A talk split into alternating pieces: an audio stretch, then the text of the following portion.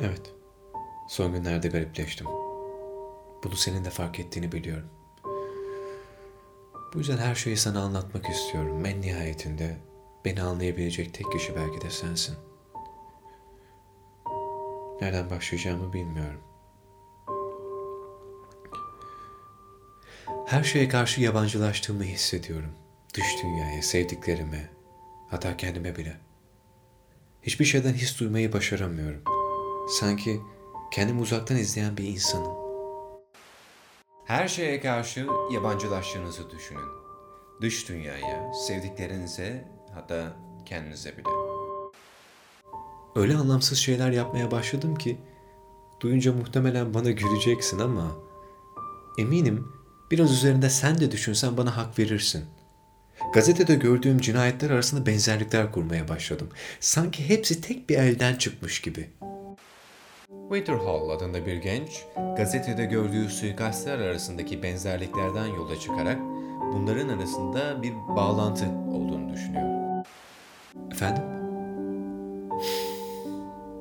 Ne diyeceğini biliyorum. Bu kuru söz kalabalığı sana dokunamadığım için öyle değil mi? Seni kollarıma alıp uyuyabilseydim bunca gevezelik bir son bulabilirdi. Evet, haklısın. Ama keşke göründüğü kadar basit olsa. Bu kuru söz kalabalığı sana dokunamadığım için. Seni kollarıma alıp uyuyabilseydim bunca mürekkep şişede de durabilirdi. Etrafımdaki tüm insanların bana olan tavırlarını görmüyor musun? Sırf onlardan biri değilim ya da onlar gibi davranmıyorum diye. Bunu hak ediyor muyum? Beni yargılamak için ellerine bir fırsat geçse, mesela birini öldürsem, eminim bir cinayet işlediğim için değil de onlardan biri olmadığım için beni yargılarlar. Mahkeme bir cinayetten çok toplumsal normlara yabancı kalmış, bunları yok saymış, benimsememiş bir bireyin aforoz edilişidir. Bazen geceleri tek başımayken ölümü düşünüyorum.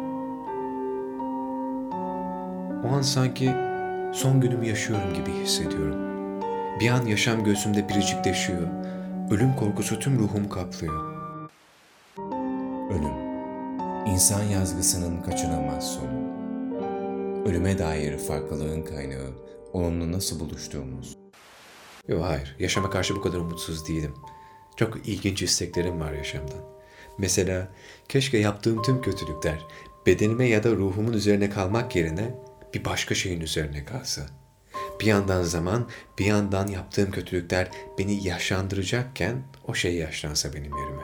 Mükemmel olmaz mı? Bence olur. Keşke. Yaşamın en ihtişamlı günlerini bir gün bile geride bırakmamak. Bazılarımızın üzerinden basıp geçtiği, bazılarımızınsa halen üzerinde olduğu o biricik yıllardan bahsediyorum gençlik yıllarından. Elbette başaracağım. Bunu sen de çok iyi biliyorsun.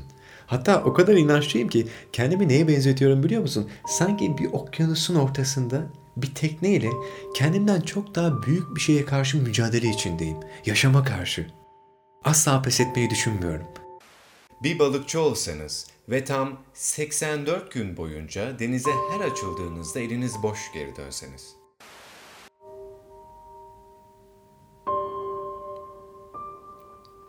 Ne mi oldu? Aklıma bir şey geldi. Anlatacağım. Ama kendim bile bütünüyle anlamayı başaramazken sana nasıl anlatacağım bilmiyorum. O o tekneyle okyanusun ortasındayken ya da işteyken, arkadaşlarımlayken veya evdeyken ne bileyim işte her yerde bir göz hissediyorum üzerimde. Sanki sürekli olarak beni gözetliyor. Kelimelerime karışıyor ne düşüneceğimi belirliyor.